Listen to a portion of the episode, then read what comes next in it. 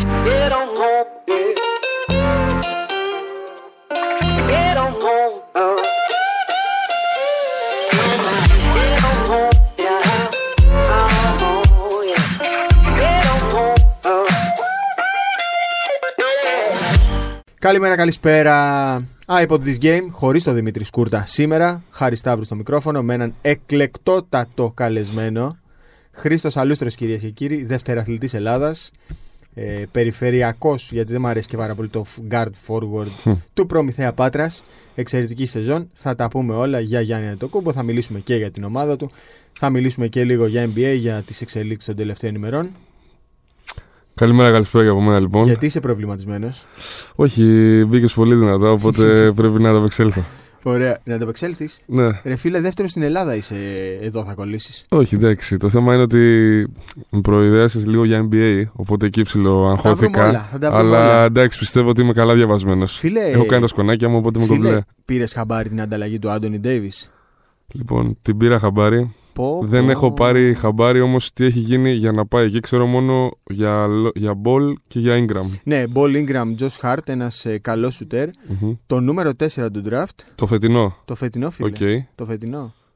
Ε, υπάρχουν καλές περιπτώσεις για το 4 και το 5, δηλαδή εκεί υπάρχουν 2-3 επιλογές. Μμμ. Ε, υπάρχει όμως σοβαρό ενδεχόμενο οι Pelicans να το ανταλλάξουν αυτό το νούμερο 4 για να Αυτό πάρουν το ακόμη είδα καλύτερα σήμερα. Ναι. ε, πράγματα. Νομίζω θα χρειαστούν έναν καλό σέντερ γιατί έχουν τον Τζαλίλ Οκαφόρ, αλλά με τον Zion Williamson θα χρειαστούν έναν πρωτοκλασσάτο σέντερ. Γενικά θα χρειαστούν και σουτέρ βέβαια. Μεγάλη Μμμ. συζήτηση τώρα το τι θα χρειαστούν οι Pelicans.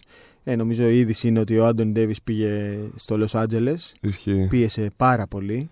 Αλλά αν θες τη γνώμη μου, δεν είναι και πολύ καλό τώρα αυτό για το NBA. Δεν είναι να ρε, ζητάει τώρα ένας παίκτης στείλτε με στους Lakers και να τον στέλνουν εκεί. Εντάξει, θεωρώ ότι όλη η αντιμετώπιση ήταν λίγο λάθος από πέρυσι ξεκινάει Ναι. το πρόβλημα. Ε, παρακολουθούσα λίγο τις εξελίξεις. Θεωρώ όμως ότι είναι σε μια πολύ καλή ηλικία. Θα παίξει δίπλα σ- για μένα πάντα. Όπα, όπα, όπα. Οπ, όπα. ναι, ναι, ξεκινάμε λίγο περίεργα. Όπα, όπα. Ξεκινάμε λίγο περίεργα, αλλά αυτή τη στιγμή δεν ξέρω τι αντιδράσεις θα υπάρχουν. Για μένα πάντα δίπλα στον καλύτερο, Όπα, όπα, σκέψου το καλά. στον καλύτερο αθλητή θα πω ναι. που έχει παίξει ποτέ το άθλημα. Μμ. τον άνθρωπο, το, για, μιλάω για τον LeBron James, το οποίο εμένα προσωπικά με έκανε να ασχοληθώ α, από μικρή ηλικία, ε, πιο μικρή ηλικία μάλλον, με το NBA. Ο Γιάννης είναι αυτός που με έκανε να ξαναδώ NBA. Πολύ κόσμο, όχι Σίγουρα, ναι, έτσι. Ε, αυτή τη στιγμή, επειδή λογικά θα μας ακούσει και ο φίλος μου ο Παναγιώτης ο Χαρούνης, θα του στείλω πολλά χαιρετίσματα, είναι φανατικός των Lakers μόνος. Όπα. και αυτή τη στιγμή είναι κόμπι δι- μέχρι, μέχρι δακρύ, δηλαδή δεν, ε, δεν, δεν υπάρχει άλλος παίκτης για αυτόν Ναι. και Lakers. Θεωρώ ότι θα Οχ. το στεναχωρήσω με αυτό που λέω τώρα. Αλλά... Δεν αλλά... το στενοχωρήσει, το δεν με σε κυνηγήσει. Ναι, ναι, όχι. Ω. Ήδη μου έχει πει. Να ξέρεις ότι χάρηκε πιο πολύ όταν του είπα ότι θα έρθω εδώ. Ναι. Που του είπαμε θα, κάνω, θα κάνουμε NBA podcast παρά όταν με πήραν εθνική. Όντως, ε. Να ξέρεις, ναι, ναι Φοβερό. τρελάθηκε γιατί έχει θέμα με το NBA, έχει θέμα με το, Φοβερό. με το Kobe, έχει θέμα με τους Lakers. Όπως και να έχει, θεωρώ ότι άμα καρποφορήσει και το θέμα Irving ή Kemba στους Lakers, θεωρώ ότι γίνεται. Να σου πω κάτι, δεν νομίζω ότι ο Κέμπα ταιριάζει πάρα πολύ ε, δίπλα σε αυτούς τους δύο. Νομίζω ότι ο Irving ταιριάζει πολύ περισσότερο και από θέμα εμπειρίας και γιατί έχει παίξει με τον Λεμπρόν. Αλλά νομίζω ότι ακόμα περισσότερο θα ταιριάζει ένας παίκτης σαν τον Mike Conley. Δηλαδή ένας πιο ομαδικός, ένας πιο αλτρουιστής. Βέβαια, Συμφωνώ. ο Irving είναι και ο άνθρωπος της τελευταίας στιγμής, έτσι. Θα πάρει και το μεγάλο σουτ και θα το βάλει. Είναι ο Mr. Clutch για μένα, θεωρώ. Και σε κάτι στατιστικά που έχω δει, ε, όταν η μπάλα καίει, αν Ναι. εξαιρέσουμε τα μάτια με τους Milwaukee, να, να σημειωθεί αυτό. Έτσι. Ναι, φέτος. Λοιπόν, ε, θεωρώ ότι επειδή είχα και μία κόντρα με τον συμπέκτη μου, τον Δημήτριο Κατσίβελη, θεωρώ ότι είναι ο πιο clutch παίκτης σε στιγμές και ανακατοχή. Ε, το είδαμε ότι είναι δηλαδή πολύ κοντά. Τα, τα στατιστικά του είναι πάρα πολύ καλά. Ε, θεωρώ ότι αλλάζουν οι ισορροπίες και για το NBA και για τη Δύση συγκεκριμένα. Δεν ξέρω και τι γίνεται με τους Warriors. Κάτι διάβασα για ότι και τέλος εποχής και ο Durant φεύγει και ο Clay Ναι, Thompson πολλά τα φεύγει. ερωτηματικά. Πολλά τα ερωτηματικά. Οπότε- Νομίζω δεν θα φύγουν όλοι, αλλά εντάξει. Οπότε ναι, δεν ξέρω. Είναι η ευκαιρία όποιου θέλει να χτυπήσει τη Δύση. Ε, είναι πιστεύω αυτή τη στιγμή ευκαιρία. ο Λεμπρόν Ναι, πάει για αυτό να το κάνει. πάει γι' αυτό, ε. Ε, ναι, Ω. εντάξει. Ο καλύτερος αθλητής όλων των εποχών, δηλαδή. Για ε. μένα είναι ο καλύτερος αθλητής που έχει παίξει Στο στο, μπάσκετ, στο ναι, μπάσκετ. ναι, ναι. Που έχει παίξει ποτέ, που έχει αγωνιστεί, που έχει μπιστήξει την μπάλα, να το πει όπως θες. Για Ρομπότ μένα. δηλαδή, ε. Ε, θεωρώ ότι ο τύπος άλλαξε λίγο το, την ιστορία του, του NBA. Γιατί; Γιατί θεωρώ ότι ήταν ε, σίγουρα ο Μάικλ Τζόρνταν είναι ο καλύτερος παίκτης όλων των εποχών, αυτό είναι αδιαμφισβήτητο. Ε, μετά υπήρχε, εντάξει, δεν θα πω, για, θα πω για την εποχή μου, δεν θα πάω σε Μάτζικ Τζόνσον, Λάρι Μπερντ. Θεωρώ ότι ο Κόμπι έκανε πράγματα και θάματα, αλλά θεωρώ ότι ο Λεμπρόν για τη θέση του και που έφτασε να είναι αυτό το. που δεν σ' αρέσει εσένα, αλλά το guard forward, το all around Ναι, παίχτη, ναι. πιστεύω ότι το τελειοποίησε. Εντάξει, νομίζω ο Λεμπρόν ήταν το απόλυτο ρομπότ στην ιστορία Ναι, ισχύει, του NBA. ισχύει, το απόλυτο ισχύει, ρομπότ ήταν μια ισχύει. μηχανή που μόνο άμα χρειαζόταν αναβάθμιση στο τσιπάκι πατούσε φρένο. Ε, Κατσίβελης παίζει ακόμα του καίει. Κατσίβελης παίζει τα πάντα βασικά από Ναι. ηλεκτρονικά. Κάθε φορά δεν είχαμε κοινή γραμμή πλεύσης. Απλά κάποια στιγμή καθόμαστε να δούμε το NBA και πάντα διαφωνούσαμε. Ναι. Αλλά εντάξει, είναι Δηλαδή, καλό να Κατσίβελης διαφωνείς. είναι τόσο NBA. Το γουστάρι του αρέσει, αλλά δεν είναι ότι. Μας έκανε ο Γιάννης να το δούμε φέτος πραγματικά. Ρε φίλε, να σου το πω NBA. κάτι. Είναι και δύσκολες οι ώρες για εσάς. Ισχύει. Δηλαδή, εντάξει, Ισχύει. για μας εμάς είναι η δουλειά μας και ευχαρίστηση. Δηλαδή, περισσότερο, Ναι. κοίτα, περισσότερο ευχαρίστηση και δευτερεύοντος ε, δουλειά. Αλλά για εσάς είναι και πολύ δύσκολο. Δηλαδή, να πρέπει να σηκωθείς στις 8 το πρωί. Δεν είναι εύκολο να κάτσεις στις 2 και στις 3 να δεις ε, Milwaukee Bucks. Είναι μεγάλη αλήθεια. Αλλά δεν θα ξεχάσω ποτέ το τρίτο παιχνίδι μέσα στο, στο Ρόντο. Πραγματικά μου έχει μείνει σαν μαχαίρι Ναι, στην ναι, καρδιά. ναι, ναι, ναι. Αυτό το, αυτές οι βολές, αυτές το, αυτό το η παράταση. Το βλέπαμε όλοι μαζί στο σπίτι του Μίτσου λοιπόν και η Μμμ. ξενέρα που φάγαμε ήταν τόσο μεγάλη να σου το πω και έτσι που πραγματικά δεν πρέπει. Δηλαδή σε αυτό το μάτς και στο, και στο Game 6 δεν, ε, δεν πιστεύω ότι δηλαδή, κοιμήθηκα. Δηλαδή πρέπει να κοιμήθηκα μία-δύο ώρες και μετά να πήγα για προπόνηση κάτι τέτοιο. Είχα Εσύ- μεγάλη στεναχωρία. Εσύ τον έζησες καλά το Γιάννη και θα συζητήσουμε και για τον Γιάννη αναλυτικά.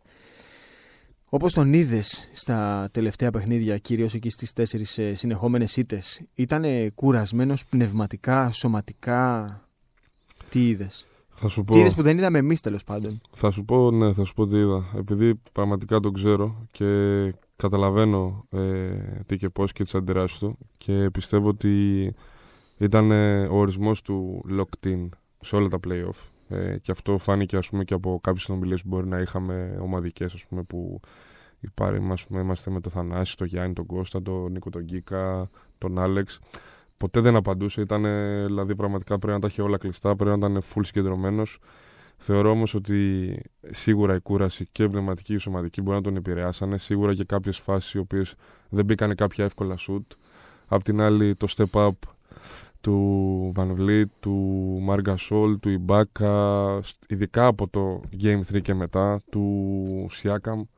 Θεωρώ ότι και συν το άλλο ρομπότ, τον Kawhi Leonard, ε, θεωρώ ότι λύγησαν τους ε, Milwaukee. Επειδή είδα τα πιο πολλά, αν δεν είδα νομίζω το πέμπτο μάτς μόνο, στο πρώτο μάτς ήταν πραγματικά μια μάχη. Την καταφέραν. Το δεύτερο μάτς ήταν εύκολο και θεώρησαν, πιστεύω, ότι εκεί κάπου ότι Λες, θα ε. πάει εύκολα η σειρά. Στο τρίτο μάτς, ενώ το έλεγχαν όλο το μάτς, έγινε αυτό που έγινε στο πρώτο μάτς αντίστροφα. Ναι, ναι, ναι.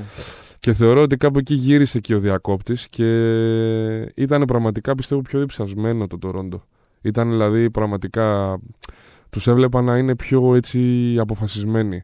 Είχαν χτίσει ένα τείχος πραγματικό στο Γιάννη. ναι. Ε, και θεωρώ ότι από τη στιγμή που δεν μπαίνουν κάποια εύκολα σουτ.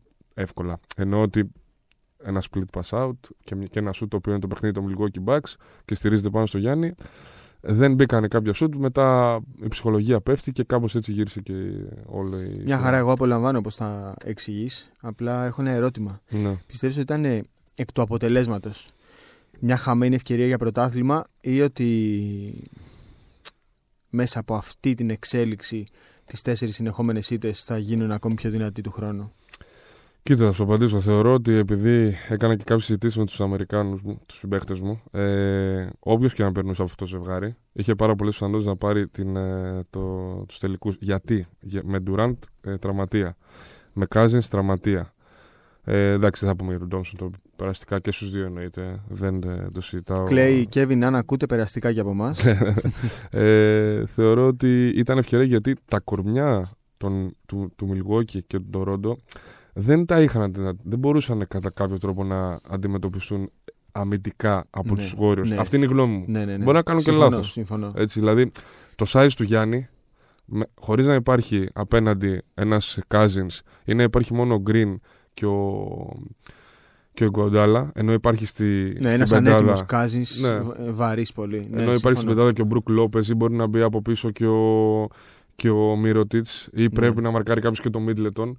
ε, θεωρώ ότι δεν μπορούσαν να το ματσάρουν οι, οι δεν θα μπορούσαν μάλλον. Φάνηκε με τους Τορόντο ότι πραγματικά θεωρώ ότι βρήκαν πολλά εμπόδια. Επιθετικά θα βρίσκαν τις λύσεις, αλλά θεωρώ ότι επειδή αυτή η ομάδα, ειδικά μετά στηρίχθηκε στους στους Plus Brothers που λέμε, ε, δεν είχε άλλες λύσεις επιθετικές. Όταν λείπει αυτή τη στιγμή για μένα ο πιο.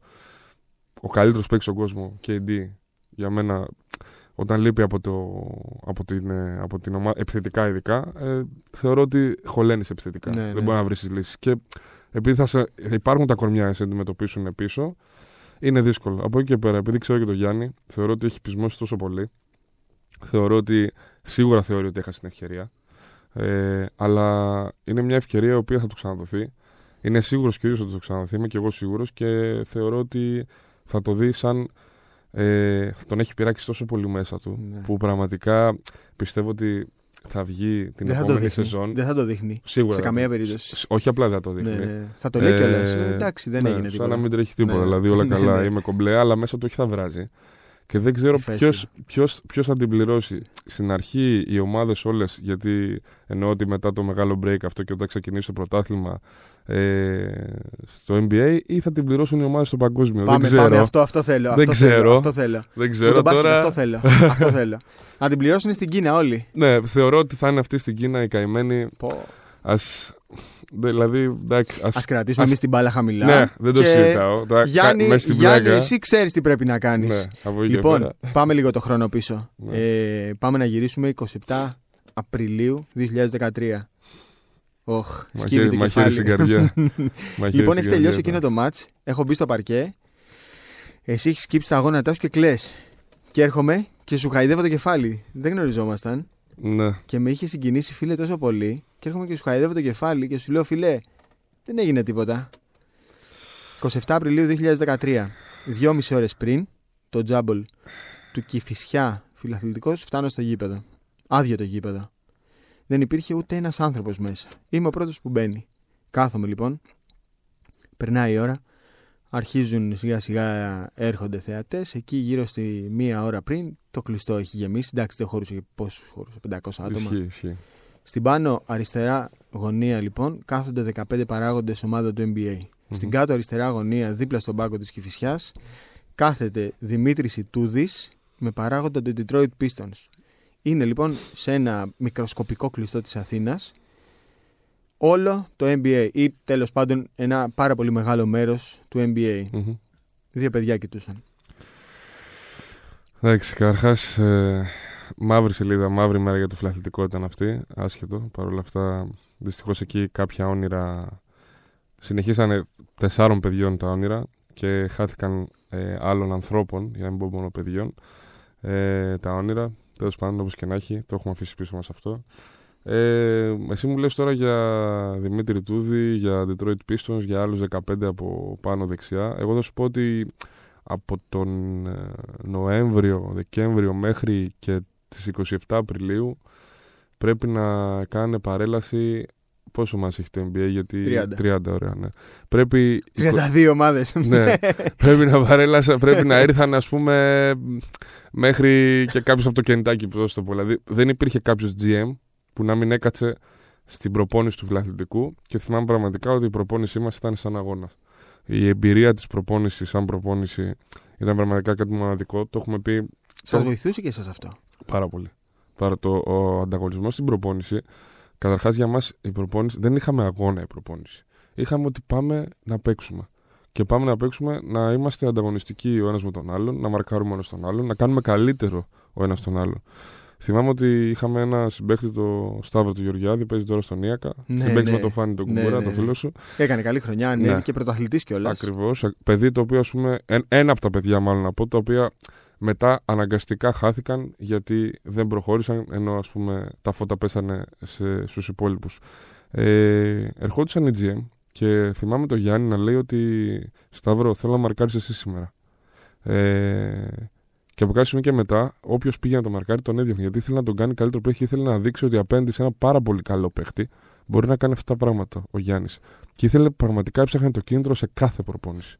Σε κάθε προπόνηση. Θυμάμαι, ας πούμε, να, έρθει- να έχει έρθει ο Ντάνι Έιτς στο Βόλο. Να Εκεί τον, που τον βρίζανε. να οι τον φτύνουν, να βολιώτες, τον ναι. βρίζουν, να λένε και μετά να λένε, να μην πω τη λέξη, only Lakers να λένε, ας πούμε.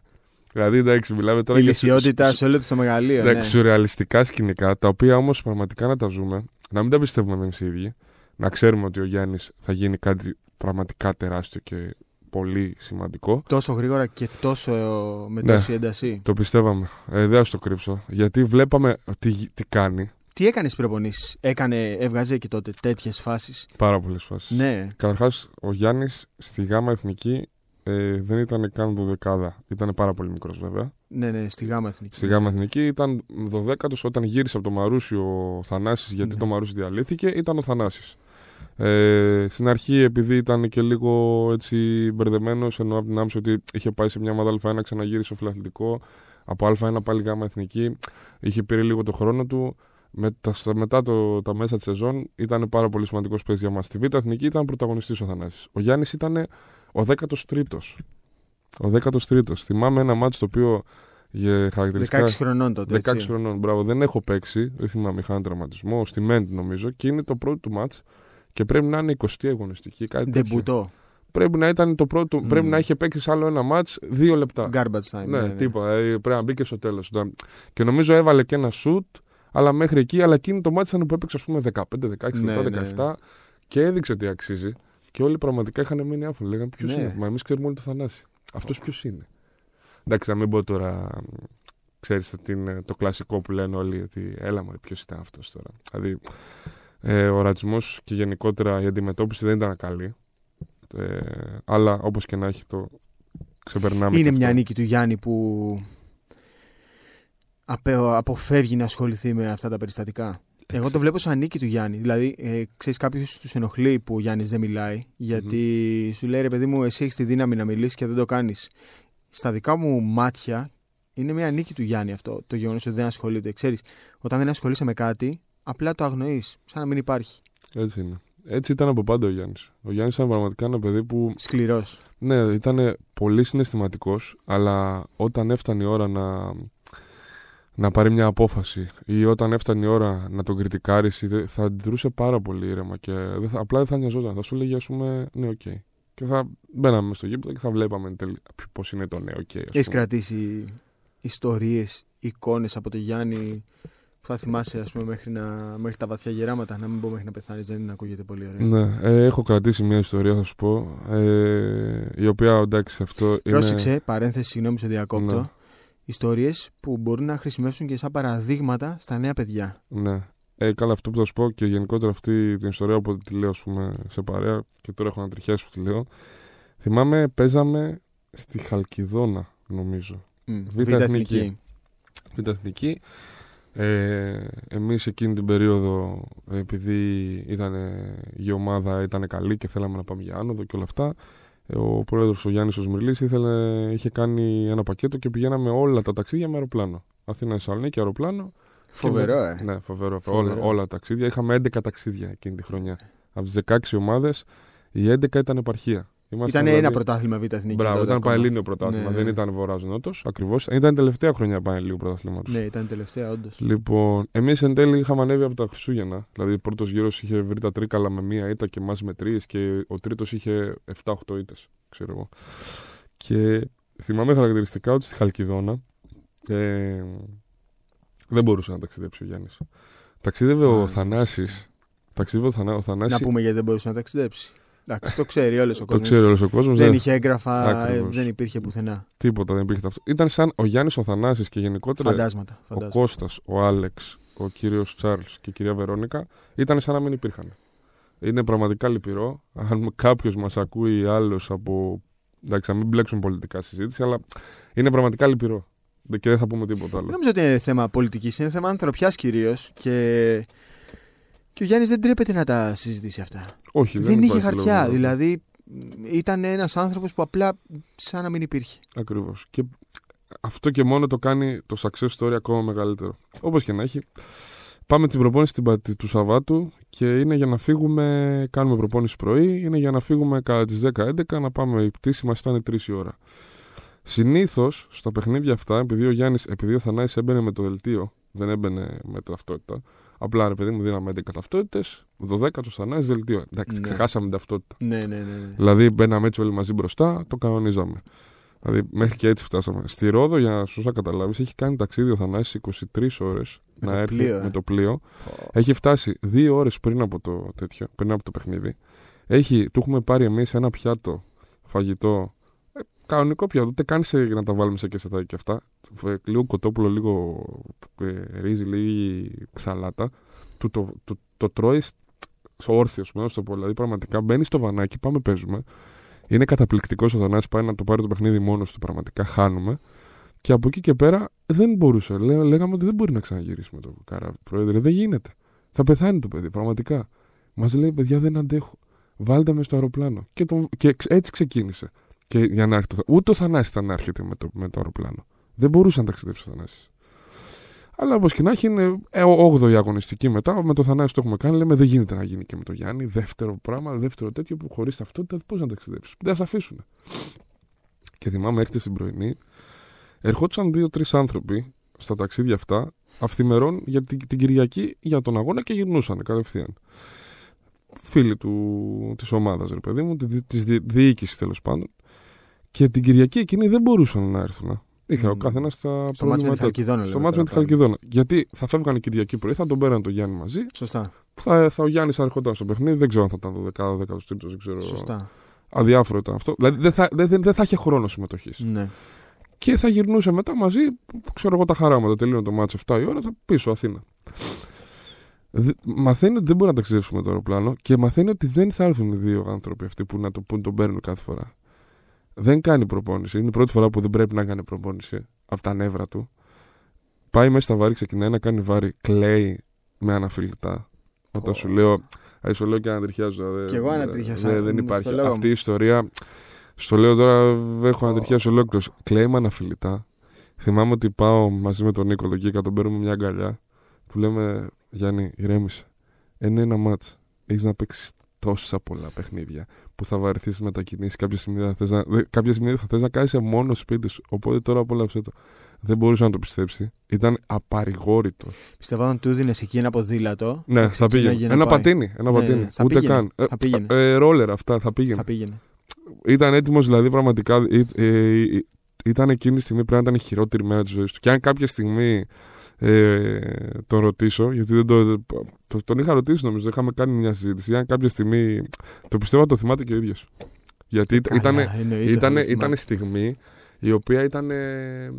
ήταν ξεκινούσε να παίζει στι προπονήσεις, ένιωθε σημαντικός. Δηλαδή τον είχαμε βάλει και όλοι μέσα στο, στην ομάδα και ήταν πραγματικά η περίοδος που έλεγε ότι θέλω να πάρω την ευκαιρία μου, θέλω να παίξω μαζί σας. Πόσο διαφορετικά θα έχει γραφτεί η ιστορία αν ήταν σε μια ομάδα επαγγελματική. Αν ήταν 16 χρόνια στον Ολυμπιακό, στον Παναθηναϊκό ή, σε... ή στο Μαρούσι τέλος πάντων.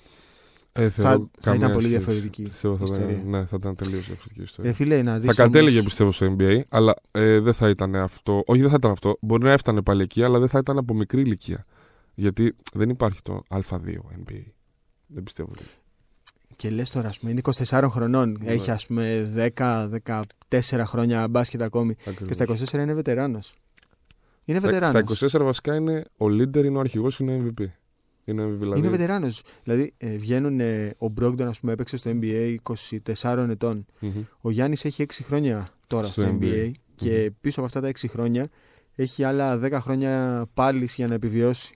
Ακριβώς. Και εκεί καταλαβαίνεις ότι μιλάμε για περίπτωση που δεν έχει ξαναυπάρξει και μπορεί και να ξαναυπάρξει στο μέλλον, Ναι, αλλά αυτή τη εντάξει. στιγμή είναι μια περίπτωση ανθρώπου και αθλητή που δεν έχουμε ξαναδεί ποτέ στη... Όχι. Σίγουρα. στο όχι. ελληνικό μπάσκετ. Σίγουρα όχι. Και τα πρώτα του βήματα, εγώ ας πούμε πλέον δεν βλέπω highlights φετινά. Εγώ βλέπω πρώτη-δεύτερη σεζόν πλέον. Βλέπω παιχνίδια της πρώτη-δεύτερη σεζόν. Βλέπω πώς ήταν τότε. Βλέπω την αντιδράσεις τότε που έφυγε από το φιλαθλητικό. Μια ομάδα που όλοι το ξέρουν ότι τεχνικά δεν ήμασταν μια ομάδα που είχαμε συστήματα. Ναι. Είχαμε... Δεν κάνατε βίντεο, δεν κάνατε συζήτηση. Ναι, είχατε δεν πολύ είχαμε. απλό Είμα- μπάσκετ. ήμασταν πάρα πολύ απλό μπάσκετ. Μπαίναμε μέσα, τα βρίσκαμε. Ε, με τον coach τον Ντάκη τον Ζήβα τα λέγαμε με κλειστά μάτια. Ήταν ένας τύπος ο οποίος γουστάραμε να παίζουμε για τον, για τον coach. Και γενικότερα ήμασταν. Ε, λέγαμε, βγάλετε το, μας έλεγε βγάλετε το ταλέντο σας και ξεδιπλώστε το. Και θεωρώ ότι πήγε σε μια ομάδα η οποία τα πρώτα τα βιντεάκια, δεν ξέρω αν τα θυμάσαι, που ήταν κάποιος που έκανε σκάλες, Ναι, έκανε ναι, ναι, κάτι ναι, ναι. squat, κάτι τέτοια. Ναι. πραγματικά βλέπω το, μουτσου- το μορφασμό του και το πρόσωπό του. Το και θυμ- μουτσούνι του, ναι. Ναι, και πήγε- θυμάμαι το πώς, ας πούμε, Ναι. από. Δηλαδή πήγε σε άλλο κόσμο.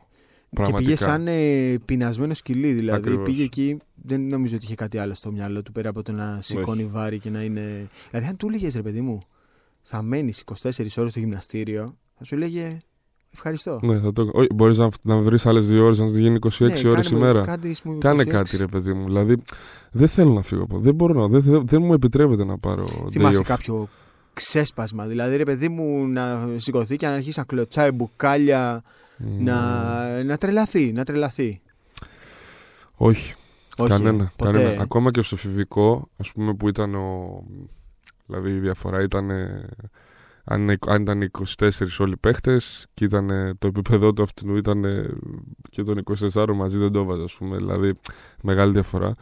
Πάντα ήταν ταπεινός, πάντα ήταν ε, ο τύπος ο οποίος έχει θα κάνεις λάθος και θα σου λέγει δεν πειράζει, πάμε. Δεν θυμάμαι ποτέ πραγματικά αν νευριάζει. Την πρώτη φορά που τον είδα νευριασμένο ήταν όταν χτύπησε τον, στο, στο τελευταίο match playoff την πρώτη του δεύτερη χρονιά που αποβλήθηκε. Τελευταία Τον φάση. Παναθηναϊκό λες; Όχι, με το, με το Chicago Bulls. Α, α, στο NBA. Στο NBA. Που νομίζω ότι την Α, έχει ναι, ναι, ναι. ρίξει. Ναι, ναι, ναι. του την έχει ρίξει. Ο ένας, α- δεν- Ναι. τώρα είμαι, δεν είμαι πολύ σχετικός με ναι, το NBA, ναι. δεν θυμάμαι καν το όνομα. Ο Ντανλίβι. Ο Ντανλίβι. Μπράβο. Ναι, ναι, ναι. Του την έχει ρίξει πιο πριν. Ναι, ναι, ναι. Λέει Ρουκ και κάτι τέτοια, του λέει Ναι. εδώ είναι το δικό μου. Και πάει και μετά, αλλά με πάρα πολύ ήρεμο τρόπο και ωραίο τρόπο, ναι. του τη ρίχνει στο ψαχνό και ξεκινάει για τα αποδητήρια. Τέλος. Ωραία είναι αυτά, ξέρεις, μέχρι ένα σημείο. Δηλαδή, Ισχύει. αυτό βγάζει δεν πιστεύω ότι χαρακτήρα. έχει αντιδράσει ποτέ Όχι, ξανά. Έχω δει φέτος να τον προκαλούν οι πάντες. Μα έχει φάει ξύλο που δεν έχει φάει άλλος. Οι πάντες. Δηλαδή, δεν, δεν έχει αντιδράσει. Ε, είναι κάθε φορά ο μορφασμός του. Ε, δηλαδή τίποτα, ρομπότ, τέλος. Δεν, μιλά, δεν μου μιλάει καν. Πιστεύω ότι μετά τις τελευταίες φορές που πήρε κάποιες τεχνικές μηνέ που απλά αντέδρασε, ας πούμε, μπορεί να άσφιξε, μπορεί να Ναι. πήγε ας πούμε, μπροστά στον Ιμπάγα και να κάνει κάτι «ω» Ναι, και κάτι ναι. τέτοια. Θεωρώ ότι επειδή mentally, ε, ενώ στην οτροπία του είναι πολύ δυνατός πραγματικά και πολύ σκληρός, θεωρώ ότι είπε ότι τέλος, δεν ξέρω να ασχολούμαι με κανένα, είναι μόνο το παιχνίδι μου.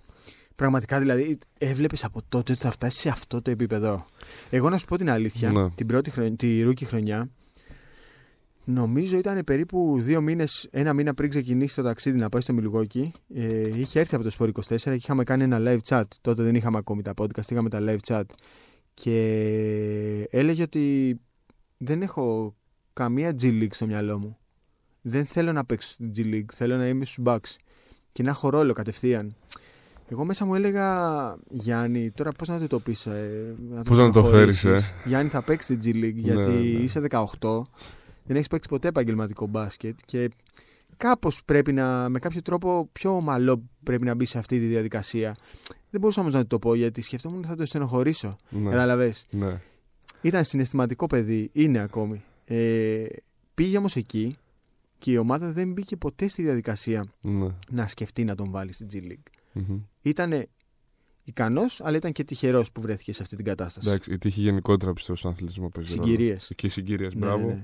Ο προπονητής, πολλά. Ναι. Ε, θεωρώ ότι να ξέρεις ότι άμα του το έλεγες αυτό, που εσύ δεν το έλεγες με αγάπη και Ναι. με, που δεν του Ναι. το έλεγες για να τον προσβάλλεις. Ακριβώς. Εννοείται ότι θα σε άκουγε, θα σου έλεγε απλά αυτό το ναι, οκ. Εντάξει, εντάξει. Εντάξει, εντάξει, Ναι. αυτό ακριβώς, εντάξει, εντάξει. Και το πείσμα του για να σου αποδείξει, χωρίς να στο πει ποτέ ότι ξέρεις Ναι. κάτι, αδερφέ, εγώ δεν είμαι για G League. Εγώ ήρθα εδώ για να γίνω καλύτερος.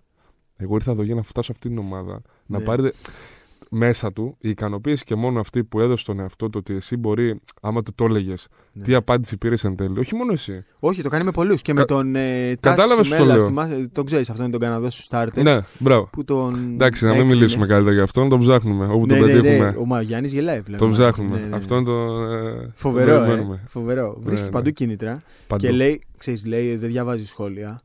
Εντάξει, ίσως πλέον να μην διαβάζει. Ίσως να μην διαβάζει. Αυτά πλέον. πρέπει Δεν να έχει διαβάσεις, κανένα- θα διαβάσεις, Ναι, να ακριβώς. ξέρεις. Α, Και κρα- πιστεύω κρατάει και πάρα πολλά. Και για όλους θα διαβάσει. Δηλαδή θα Ναι. ενδιαφερθεί και για μένα και για τον Νίκο. Ναι. Καλά για τον Θάνη, δεν το συζητάω. Ναι. Εντάξει, Ούτε για τον Άλεξ και τον Κώστα. Ενώ από την άποψη ότι θα. Δηλαδή πέρυσι, ας πούμε, που είχα πάρει το βραβείο του πιο βελτιωμένου παίχτη, πρώτη μου, το πρώτο, η πρώτη φορά που τον είδα μου λέει αδερφέ συγχαρητήρια. Δηλαδή που λέω τώρα. Πού να το ξέρει τώρα αυτό. Πού Έλα, να, ρε πού- φίλε, οικογένεια. Κατάλαβα, είναι οικογένεια, είστε, οικογένεια, αλλά θέλω να σου πω ακριβώς. ότι μου κάνει Πού να την το εντύπωση παρακολουθεί, ναι, ότι ναι, ναι. σε φάση ότι ενώ κανονικά δεν θα πρέπει να μου την κάνει, Ναι. αλλά γιατί βγήκα λίγο έξω και σκέφτηκα ότι δεν είναι φίλος μου. Λέω Ναι. είναι ο, ο Γιάννης ο Αντοκούμπο είναι Ναι. MVP, ξέρω εγώ. Ναι. Ασχολείται μαζί μου, κατάλαβα σου το λέω. Αλλά εννοείται ότι μετά λέω. Τι λες, Μωρέ τώρα, εντάξει. Είναι, είναι αδερφός σου, είναι φίλος σου. Φοβερό. Είναι φοβερό, είναι φοβερό. Πραγματικά. Νομίζω, επειδή συζητάγαμε και προηγουμένως εκτός αέρα για τρυπήματα ταβανιών, δεν το έχει πλησιάσει ακόμη. Και ξέρεις γιατί; Βασικά, διαφωνώ συνεχώς με τον κόσμο που λέει ότι πρέπει να βάλει τρίποντο. Πρέπει να βάλει το τρίποντο στο παιχνίδι του. Εντάξει, εννοείται ότι πρέπει να το βάλει. Αλλά αυτό που λέω πάντα είναι ότι δεν πρέπει να χαλάσει το μυαλό του. Είναι ασταμάτητος το ένας εναντίον ενός. Το κορμί του τον βοηθάει πάρα πολύ στο να τους περνάει όλους από πάνω. Σίγουρα πρέπει να βελτιώσει το τρίποντο γιατί στα playoffs Σίγουρα. χρειάζεται. Σίγουρα. Αλλά είναι και πολύ λεπτές οι ισορροπίες γιατί το μυαλό του δεν πρέπει να χαλάσει. Δεν πρέπει να σκέφτεται ότι έγινα σουτέρ.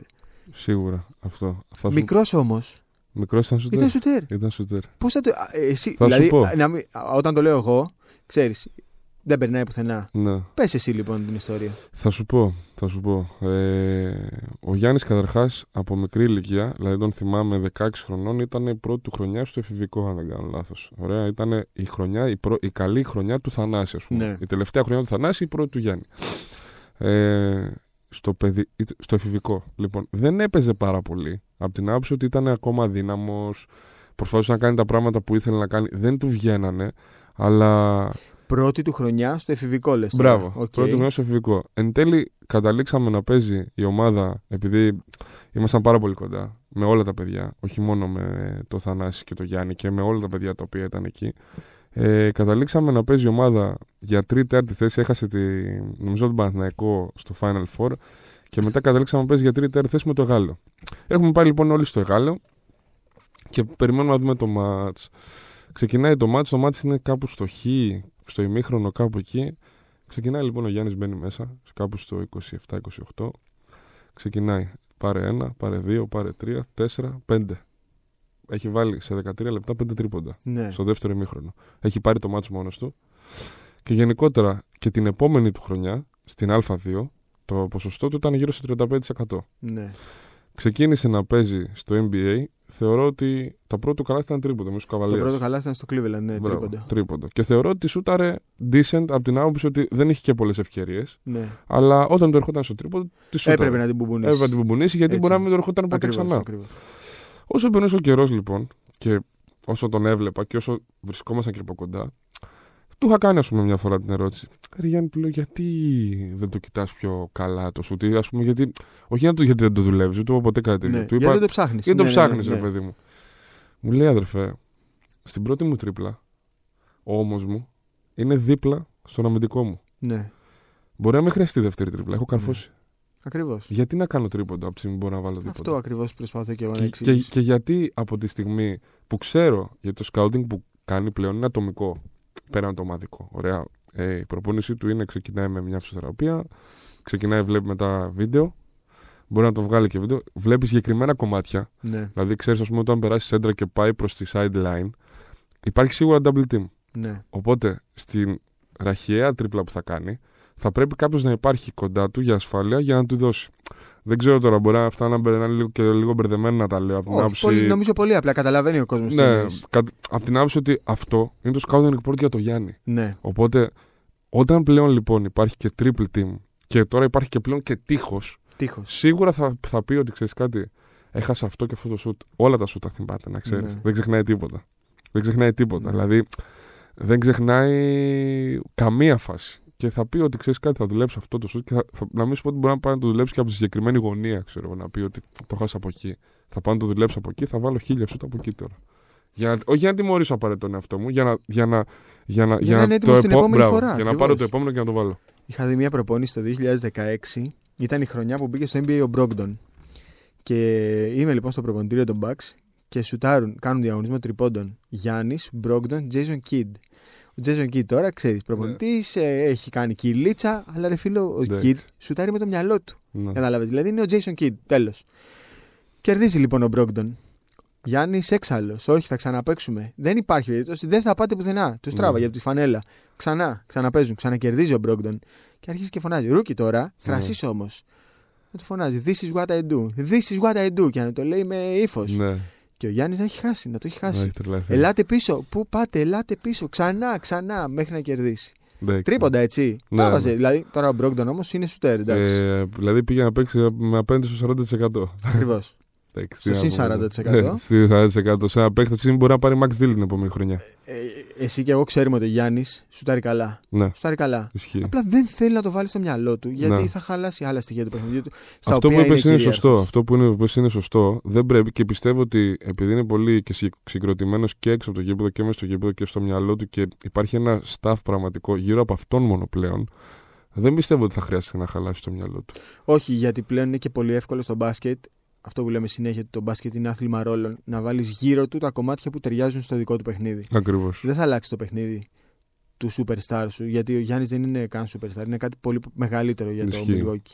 Θα βάλεις γύρω του τους παίκτες που έχουν τα στοιχεία για να κουμπώσουν στα δικά του. Αυτό πιστεύω ότι έγινε και φέτος κατά κάποιο τρόπο. Ε, Ακριβώς. Και ε, όταν έχεις έναν σουτέρ, τον Μπρουκ Λόπες, ο οποίος σούταρε και αυτός μέσα στη χρονιά ένα πάρα πολύ καλό ποσοστό, νομίζω πρέπει να ήταν ο μόνος ψηλό στο NBA με αυτό Ναι. το ποσοστό, ε, θεωρώ ότι όλα τα άλλα είναι εύκολα. Ναι. Γιατί θεωρώ, με αυτά που έχω δει, ότι δεν υπήρχε κάποιος συγκεκριμένο ας πούμε, play. Ήταν ότι είναι ο Γιάννης και οι υπόλοιποι. Και ότι ό,τι ο Γιάννης, ας πούμε, σκαρφιστεί, εμπνευστεί, θα, το, θα ακολουθήσουν και οι Να μπορούν υπόλοιποι. να το υποστηρίξουν. Ακριβώς. Πέρυσι το καλοκαίρι γελούσαν όλοι. Ποιος Μπρουκ Λόπες; Ο Σέντερ Λέιτον 4,5 rebound. Παιδιά, ηρεμήστε. Το μπάσκετ είναι άθλημα ρόλων. Δηλαδή πρέπει να το λέμε συνέχεια αυτό.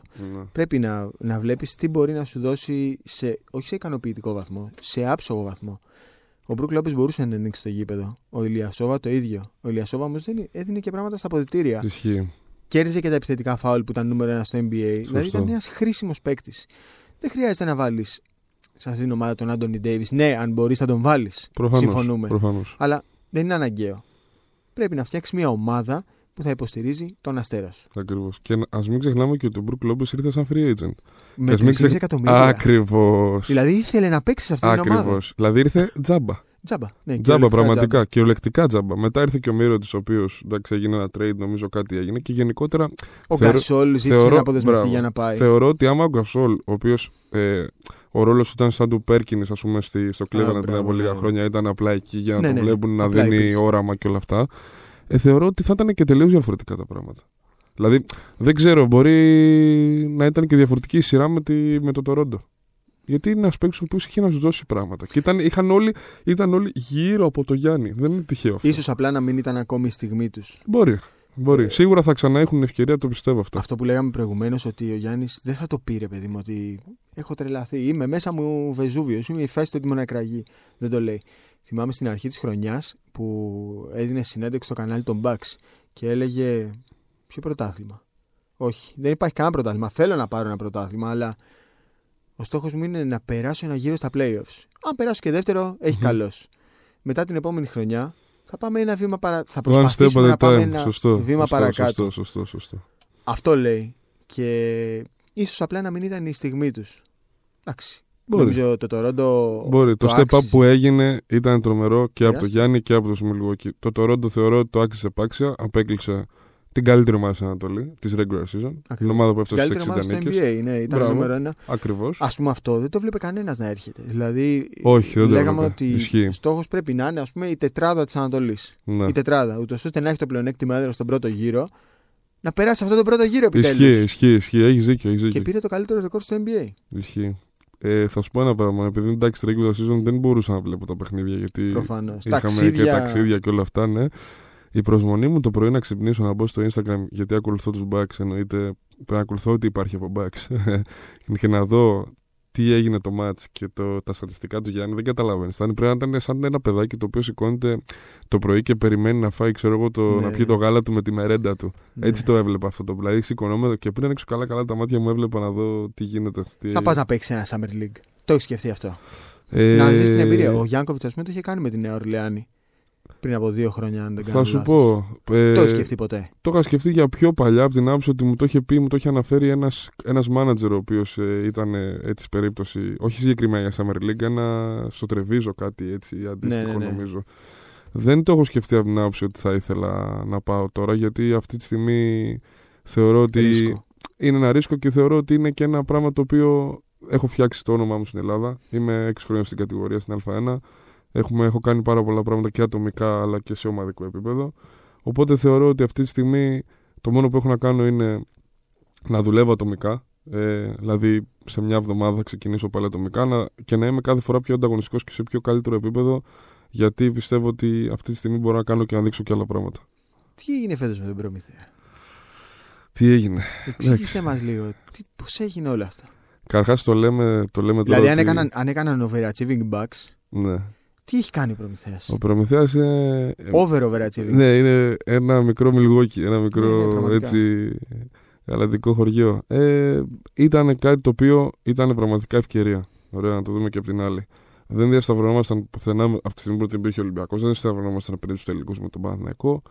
Ε, το γεγονός ότι θα παίζαμε με την ΑΕΚ θεωρώ ήταν μια ΑΕΚ η οποία ήταν στα μέτρα μας. Από την άποψη ότι ταιριάζαμε πολύ στα χαρακτηριστικά.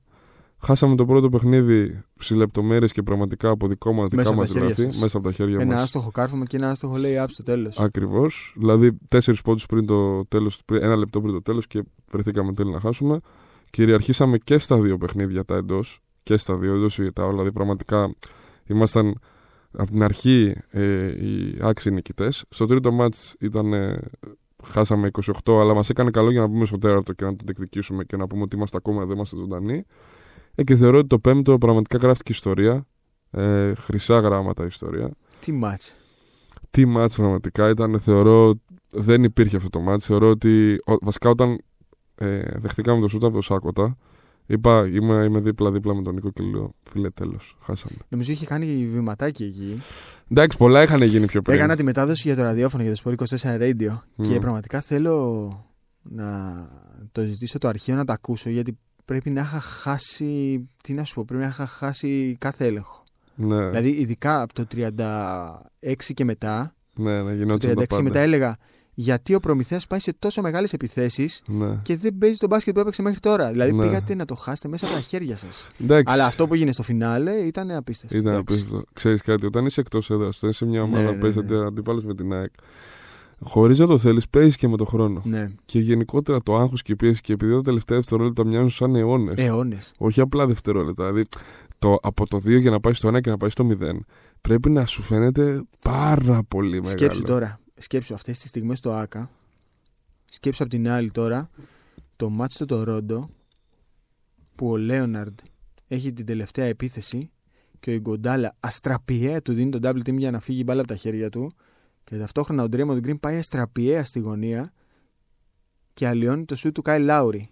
Το Πρόσεξε τώρα, σύγκρινε τη δική σου κατάσταση με εκείνη και προσπάθησε να καταλάβεις πόσο.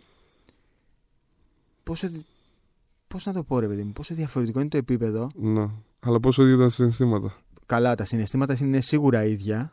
Θεωρώ να σου πω κάτι ότι Αλλά αυτά ζεις μένουν για στο αυτές τις τέλος. καταστάσεις. Ακριβώς. Αυτό. Αυτό. δηλαδή τελειώνει κάποια στιγμή όλο αυτό. Ο κάθε ένα θα έχει, κάνει, θα έχει γράψει την ιστορία του, θα έχει κάνει την Ναι, καριέρα ναι, του, ναι. θα έχει γράψει τα χιλιόμετρά του, θα έχει βγάλει και τα οικονομικά. Μπορεί να είναι άλλος καλά, άλλος άσχημα, άλλο. Θα έχεις όμως και τις ιστορίες να θυμάσαι. Θα έχεις αυτές τις Αυτό είναι. ιστορίες, θα θυμάσαι πώς έζησες, με ποιους τις έζησες και θα είναι πραγματικά η ανταμοιβή σου όταν στο τέλος. Γιατί θεωρώ ότι επειδή είναι λεπτό σημείο αυτό, όταν κάποιος απέχτη αποσύρεται και είναι δύσκολο δια- διαχειρίσιμο, επειδή Είναι ένας μικρός θάνατος. είναι ένα μικρό σαν γιατί έχω είχα συμπέσεις που έχουν Ναι, αποσυρθεί ε, και δεν είναι εύκολο. Θεωρώ ότι μετά το μόνο που σου μένει μέσα στην ψυχή σου είναι αυτό. Οι Εντάξει, ιστορίες. οι ιστορίες και σίγουρα και όλα τα υπόλοιπα τα οποία έχεις καταφέρει και ο καθένας οικονομικά μπορεί να ζει καλά τη ζωή του. Αλλά θεωρώ ότι αυτό είναι μεγαλύτερος έπαινος από οποιαδήποτε λεφτά, ας πούμε, ή οποιαδήποτε κατάσταση μπορείς να βρεθείς. Όλα αυτά να τα θυμάσαι.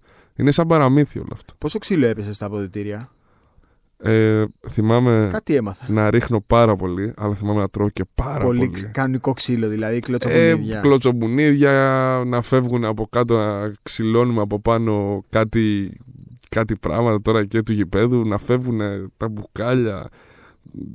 Δεν θυμάμαι, να, να, προσ- να, να είμαστε έτοιμοι να γλιστρήσουμε, να είμαστε όλοι... Εκεί έπρεπε να έχετε προνοήσει και να έχετε βάλει μια κάμερα να γράφει. Ισχύει. Ισχύει. Αυτό Υπάρχουν... θα ήταν το βίντεο της ζωής σας. Αυτό θα ήταν πραγματικά. Ε, θεωρώ ότι από το να βγούμε από τη φυσούνα μέχρι τα αποδητήρια που εν τέλει ρεμίσαμε και ο κόσμος που πραγματικά περίμενε έξω, έστω αυτοί οι 20, 30, 40 πώ είχαν έρθει από την Πάτρα και η αποθέωση στο αυτή. Πούλμαν, λες. ναι, και η Ναι, ναι, αποθέωση ναι. αυτή η οποία σε μια ομάδα του προμηθεία δεν μπορείς να τη ζήσεις συχνά. Δεν είναι... Συχνά, μια δε- φορά στη ζωή σου. Ακριβώς. Αν είσαι τυχερός και μετά ελπίζει. Μπράβο. Και δεν είναι ομάδα η οποία έχει και οπαδούς. Έχει Ναι. φιλάθλους. Και δεν είναι ότι θα σε αποθεώσουν οι οπαδοί σου. Έτσι, και βγαίνεις έξω και γίνεσαι ένα με όλους. Είναι πραγματικά απίστευτος. Δηλαδή, το σκεφτόμουν μετά που είχαμε πάει ας πούμε, στα μπουζούκια και έλεγα φίλε, δεν θέλω κάτι άλλο. Μόνο ένας δεν πανηγύριζε, ρε φίλε. Ποιος; Αλλά έτσι είναι ο χαρακτήρας του. Ο Κασελάκης. Ψύχρεμος παντού. Ε, Ο Κασέλ, Ψύχρεμος ο ο Λεωνίδας. Κασέλ θα, θα πανηγυρίσει εκεί που πρέπει όταν πρέπει και θα είναι Ναι. πάντα ήρεμος. αλλά το πόσο το, το ζει μέσα του και Ναι, το πόσο ναι, την ναι. ικανοποίηση που έχει, ε, πιστεύω ότι βάζει κάτω όλους μας πραγματικά. Απλά δεν θα δείξει, δεν το εκφράσει τόσο πολύ με συναισθήματα γιατί είναι έτσι σαν χαρακτήρας. Μάκη Αλλά γιατράς. Εντάξει, ο coach. Για μένα είναι ένας καλτ ήρωας. Ε, το καλτ ξέρεις, πολλοί το παρεξηγούν. Όχι, δεν, δεν, είναι όμως, είναι, δεν είναι άσχημο. το πες πάρα πολύ ωραία. δεν είναι πιστεύω. άσχημο, είναι ένας καλτ ήρωας. Το πες πάρα Τι να πολύ ωραία. κάνουμε; Θεωρώ ότι ο coach, καταρχάς, γιατί μιας και είπες αυτή την ατάκα και συμφωνώ και μου άρεσε πάρα πολύ, θεωρώ ότι αυτή τη στιγμή έχει δώσει ε, κίνητρο και ένασμα σε πολλούς ανθρώπους που μπορεί παλιότερα το παρουσιαστικό τους να μην ήταν ε, το παρουσιαστικό, ας πούμε, του μπάνκι. Είναι αστάκι Ζήβας. Ε, Είναι ένας τύπος ο οποίος, ας πούμε, το και το λέει και ο ίδιος. Της διπλανής πόρτας. Ότι εγώ Κυριολεκτικά. ήμουνα πριν από λίγα χρόνια στη ΓΑΜΑ και στη Β' Εθνική. Είμαι όμως υπηρετώ το άθλημα τόσα χρόνια. Δεν δέχομαι να με λέτε ταβερνιάρη και τέτοια. Ναι, ναι, ναι. Αλλά δεν, δεν, δεν είναι ωραίο αυτό γιατί έχω καταφέρει τόσα πολλά πράγματα με την ομάδα μου. Αλλά παρόλα αυτά έτρωγα, τα έβλεπα αυτά τα μάτια με Με κοντοσούβλια και κοντοσούβλι. κορέτσια. Ναι, φοβερό, δεν με, είμαι φοβερό. ακομπλεξάριστο. ναι. Δεν θα, θα το πω δηλαδή. στα- δεν με νοιάζει. Αυτός και αν ζει το όνειρό του. Σίγουρα. Και μαζί του το ζουν και όλοι οι υπόλοιποι και το ζούμε και όλοι μαζί. Δηλαδή είναι ένα όνειρο το οποίο πραγματικά πήρε σάρκα και οστά και, ένα, και κάτι το οποίο το λέγαμε και πριν. Είναι δύσκολο να ξαναγίνει. Τουλάχιστον σε σύντομο χρονικό διάστημα. Ποτέ μιλέ ποτέ. Υπάρχει μπάσκετ χωρίς Ολυμπιακό και Παναθηναϊκό; Στην Ελλάδα όχι. Να, να είμαστε ειλικρινείς, όχι. Δεν υπάρχει. Καταρχά. Χωρίς έναν εκ των δύο; Ούτε. Όχι, όχι, όχι. Μην είμαστε τώρα. Να είμαστε ειλικρινείς, να τα βλέπουμε όλα έτσι όπως είναι. Θεωρώ, επειδή και εγώ διαβάζω κάποια σχόλια και εντάξει, δεν, δεν συμφωνώ με όλα, με άλλα συμφωνώ, με άλλα διαφωνώ. Πολλοί είπαν, ας πούμε, ότι ο, το Παναθηναϊκός Προμηθέας είναι ό,τι πιο αντιτουριστικό και ό,τι πιο αντιεμπορικό υπάρχει. Επειδή ήμουν μέρος της μία ομάδας, δεν θα, δεν θα συμφωνήσω, αλλά προφανώς και όλοι αυτό που θέλουν να δουν είναι το Ολυμπιακός Παναθηναϊκός και είναι λογικό.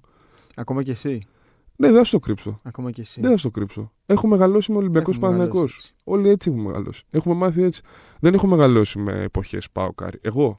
Ωραία. Δεν έχω μεγαλώσει με Γκάλη. Που ο Γκάλης είναι ίσως ο άνθρωπος ο οποίος έβαλε. Όχι, ίσως είναι ο άνθρωπος που έβαλε το μπάσκετ στις ζωές μας και στους όλους. Λογικά δεν θα ήμασταν εδώ να μιλάμε αυτή τη στιγμή αν δεν υπήρχε ο Γκάλης. Σίγουρα. Δεν το συζητάω. Αλλά οι εποχές που έχουμε μεγαλώσει είναι Ολυμπιακός Παναθηναϊκός. Είναι εποχές Διαμαντίδη. Είναι εποχές Σπανούλη, Παπαλουκά, Καλάθη. Ε, Πρίντεζ. Σκέψου όλα αυτά τα Σλούκα. ονόματα που λες και πόσο. Τώρα μην το πω ότι τα έχουμε σπαταλήσει αυτά τα ονόματα. Όχι, θα το πω, θα το πω. Πόσο έχουμε σπαταλήσει όλους αυτούς του ε, τους παικταράδες για να συζητάμε οτιδήποτε άλλο εκτός από μπάσκετ. Δηλαδή, είχες ένα Διαμαντίδη, ένα Σπανούλη, ένα Μπρίντεζ, όπως είπες, είχες ένα Γιασκεβίτσιους, είχες έναν Νίκολας, ένα Κλέιζα, έναν. Μπατίστη. Δεν μπορεί να πεις τώρα αυτή τη στιγμή 30 ονόματα Ναι, ναι, ναι. παικτών που θα Εύκολα. μπορούσαν να αγγίξουν και να παίξουν στο NBA. Εύκολα. Τα έχουμε σπαταλήσει στην κυριολεξία. Καταρχάς, εγώ θεωρώ ότι η καλύτε- από τις καλύτερες, να μην πω η καλύτερη ομάδα των εποχών είναι το Παναθηναϊκός του 2009 στο Βερολίνο. Ναι. Και έπαιξε με έναν πάρα πολύ καλό Ολυμπιακό. Το ρόστερ του Ολυμπιακού εκείνη τη χρονιά ήταν. Μπορεί να έχει και μεγαλύτερο budget το Ισχύει, Παναθηναϊκό. ισχύει. Και παιχτικά, σαν ε, από την άποψη ότι η- η- ο Παναθηναϊκός ήταν ομάδα. Ωραία. Οι παίχτε όντως μπορεί να είχαν αυτό που λες εσύ, ότι είχαν μεγα- μεγαλύτερη αξία οικονομικά. Και πραγματικά ήταν δύο ομάδες οι οποίες παίζανε ο ένας ο ένας αντίπαλος για τον άλλον και δείχναν την κυριαρχία τους. Ο Ολυμπιακός μετά από λίγα χρόνια πήρε back to back. Δηλαδή δεν γίνεται να μπαίνουν τα οπαδικά στη μέση. Δεν γίνεται να. Θεωρώ ότι είναι λάθος. Είναι λάθος. Καλά, ότι είναι λάθος είναι λάθος, αλλά τελικά νομίζω ότι είναι μέρος της κουλτούρας του Έλληνα. Συμφωνώ. Και ξέρεις, από, κάποιο, στι- από κάποιο σημείο και μετά σταματάς να προσπαθείς να αλλάξεις γνώμη στον, α- στον απλό φύλαθλο. Γιατί δεν θα αλλάξει γνώμη. Θα σου πει ότι φταίεις εσύ σαν δημοσιογράφος. Δυστυχώς θα έχεις τελειώσει εκεί η δίκιο. συζήτηση. Δυστυχώ έχεις δίκιο. Δυστυχώς, πραγματικά. Όλοι το λέ- φταίνε. Και όλοι. Όλοι έχουν μερίδιο ευθύνης, δεν το συζητάω. Όλοι, αμ- αλλά θεωρώ ότι επειδή έχει ξεκινήσει η κατάσταση ότι δείχνουμε ο ένας με το δάχτυλο τον άλλον, αυτό είναι το μεγαλύτερο λάθος. Ότι αντί να βρούμε μια κοινή λύση και να πούμε ρε φίλε ότι ξέρεις κάτι, αυτό, κα- πρέπει να κάνουμε αυτό όλοι μαζί. Ο καθένας θα κοιτάξει το συμφέροντά του. καλό είναι να κοιτάς το συμφέρον σου, καλό είναι να θες να κερδίσεις. Καλό, ε, θεμητό είναι να θες να κερδίσεις και με ασκώντας πίεση προς διαφορετικές κατευθύνσεις. Αλλά δεν γίνεται να κερδίσει πάντα. Αυτά Κάποιε τα φορέ έχεις θα το άθλημα. κερδίσεις εσύ, κάποιε φορέ θα κερδίσει ο άλλος. Άσε τον κόσμο να απολαύσει αυτό το άθλημα. Δηλαδή, εμείς το αγαπάμε σαν τη ζωή μας. Okay. Έτσι είναι. Έχουμε κουραστεί όμως σε αυτή την κατάσταση. Και δεν είμαστε εμείς αυτοί που θα δώσουν τη λύση. Δυστυχώς. Αυτή είναι η πραγματικότητα. Λίγη είναι η ρομαντική πλέον. Όλο και περισσότερος κόσμος στρίβει προς το NBA. Δυστυχώς, το NBA δεν είναι σε ώρες ευρωπαϊκές. Αν το NBA ήταν σε ώρες prime time Ελλάδας, 8 και 9, δεν θα υπήρχε Α1, δεν θα υπήρχε Ευρωλίγκα, Ίσως, ούτε ναι. για αστείο. Ίσως ναι. ναι, θα ναι. βλέπει όλο ο κόσμο NBA. Σίγουρα. Αυτή είναι η Σίγουρα. πραγματικότητα. Ειδικά με την άνοδο τώρα του Γιάννη. Το πιστεύω αυτό Ακριβώς. που σου λέω. Ο Γιάννης ξαναβάζει το μπάσκετ, το NBA μάλλον, όχι το Ακριβώς. μπάσκετ, σε κάθε σπίτι. Όπως το πες, όπως το πες. Πλέον είναι και εύκολο με την τεχνολογία να το βάλει Ισχύει. μέσα σε κάθε σπίτι. Ισχύει. Και μπορείς να το δεις και το μάτσο ολόκληρο μετά, να, δεις, να κλείσει τα πάντα, να τις εντοπίσει Ακριβώς. και να δεις το μάτσο ολόκληρο την επόμενη μέρα, να ξυπνήσεις, να με το καφεδάκι σου. ας Α, πούμε, ο Φάνης ο τέτοιο. Κουμπούρας δεν είδε το τελευταίο τελικό γιατί πήγαινε στη γυμναστική ακαδημία να τελειώσει με το πτυχίο του. Και μιλάμε στο τηλέφωνο στις 12 η ώρα και η πρώτη κουβέντα. Μην μου πεις Μη, μη, μη, μη, μη, μη, μη, μη μου πεις τίποτα. Του λέω, Να μην σου πω ούτε. ήθελα να του πω το τραυματισμό του Κλέι Τόμψον. Μη μου πεις Μη μου τίποτα. πεις τίποτα. Είναι τόσο εύκολο. Ναι, Τελείωσε. ναι, ναι. Δεν το βλέπεις το βράδυ, το βλέπεις το άλλο πρωί. Είναι τόσο απλό. Ωραίος ο Φάνης. Ωραίος. Μακάρι να βρεθεί μια λύση. Εμείς θα συνεχίσουμε να βλέπουμε NBA. Να είναι καλά ο Γιάννης. Να είναι καλά ο Γιάννης. Μόνο, μόνο υγεία, τίποτα άλλο. Δεν ξέρω Καμία πραγματικά ευχή τι να άλλη. πω. Όχι, καμία, δεν, εγώ πλέον δεν δίνω ευχές. Εγώ δεν μπορώ να δώσω ευχές. λέει, τον βλέπω, αν τον δω τώρα έξω από το στούντιο θα του πω ευχαριστώ. Μόνο αυτό ναι, μπορείς ναι, να ναι, πεις. ναι. Αυτό πρέπει να του Μόνο λέμε αυτό. όλοι. Μόνο πρέπει αυτό να του μπορείς λέμε να του όλοι. πεις. Δεν υπάρχει κάτι άλλο. Ισχύει. Τον Συμφωνώ. ευχαριστούμε. Αυτά. Λοιπόν, νομίζω Χρήστο απόλαυσα πάρα πολύ αυτό το podcast. Φίλε και εμένα μου άρεσε πάρα Κάναμε πολύ. πολύ Ήταν ωραία πολύ ωραία. συζήτηση. Δεν Πολύ κατάλαβα ωραία. καν πώς πέρασε η ώρα. Φαντάζομαι δεν πραγματικά. μιλάμε ποτέ εκτός NBA. Μια χαρά όμως θα πάμε και για τον Προμηθέα και για τον Ισχύει. Γιάννη. Μακάρι να ακούσει και ο κόσμος και να καταλάβει ότι αυτό το παιδί είναι παράδειγμα για όλους και κυρίως για τα μικρά παιδιά. Αυτά. Ε, απολαυστικό. Χρήστος, ευχαριστώ πάρα πάρα πολύ. Εγώ ευχαριστώ. Να είστε καλά. Καλό μεσημέρι, απόγευμα, βράδυ, όποτε και αν μας ακούσετε.